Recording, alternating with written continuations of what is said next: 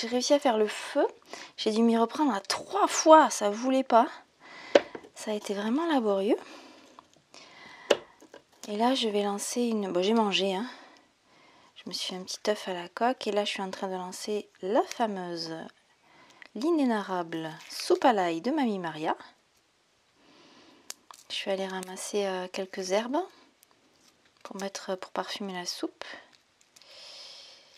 Euh, notamment de le feuille. Puis j'ai trouvé quelque chose qui ressemble à de, la sarriette devant la maison. J'en ai pris une petite feuille.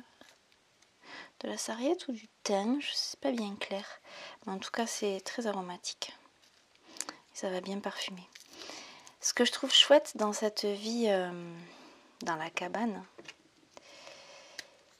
que euh, je prends vraiment conscience, même si intellectuellement je le sais, hein, mais je prends vraiment euh, conscience de mon empreinte, de mon empreinte écologique.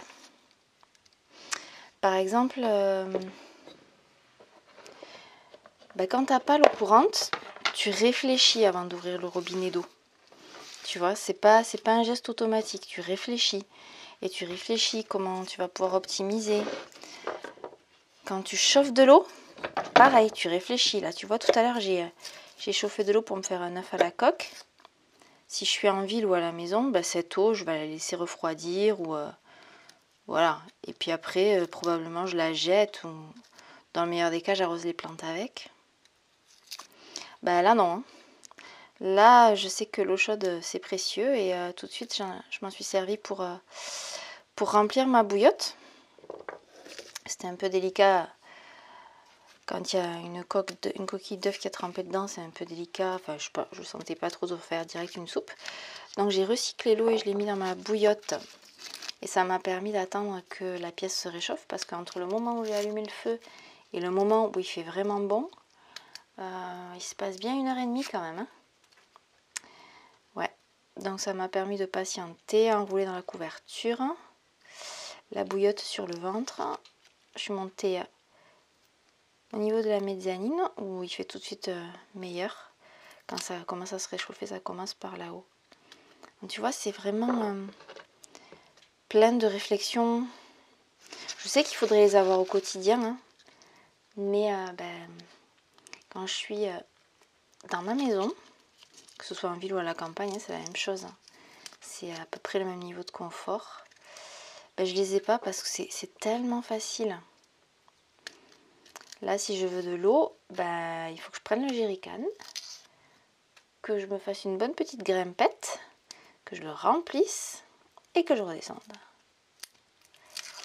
Et pour les déchets, c'est pareil. Pour les déchets, ben, je vais redescendre euh, tous mes déchets. Bon, il n'y en a pas beaucoup. Hein.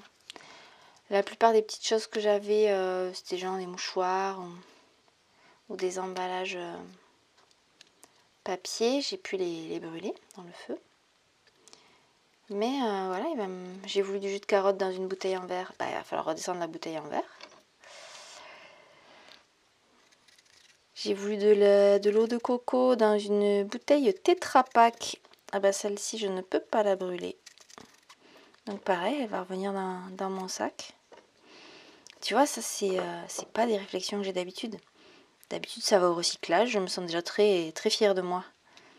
D'avoir recyclé, euh, d'avoir pensé à recycler, de faire bien mon tri sélectif, etc. Mais je sens que là, euh, il y a besoin de passer la seconde hein, en termes de... Je parle pour moi. Hein, en termes de niveau de, conscience de, de mon impact sur Terre. Celle qui m'enseigne beaucoup, là tu m'entends en train de peler de l'ail, tout est normal. Celle qui m'enseigne beaucoup, c'est mon amie Fanny.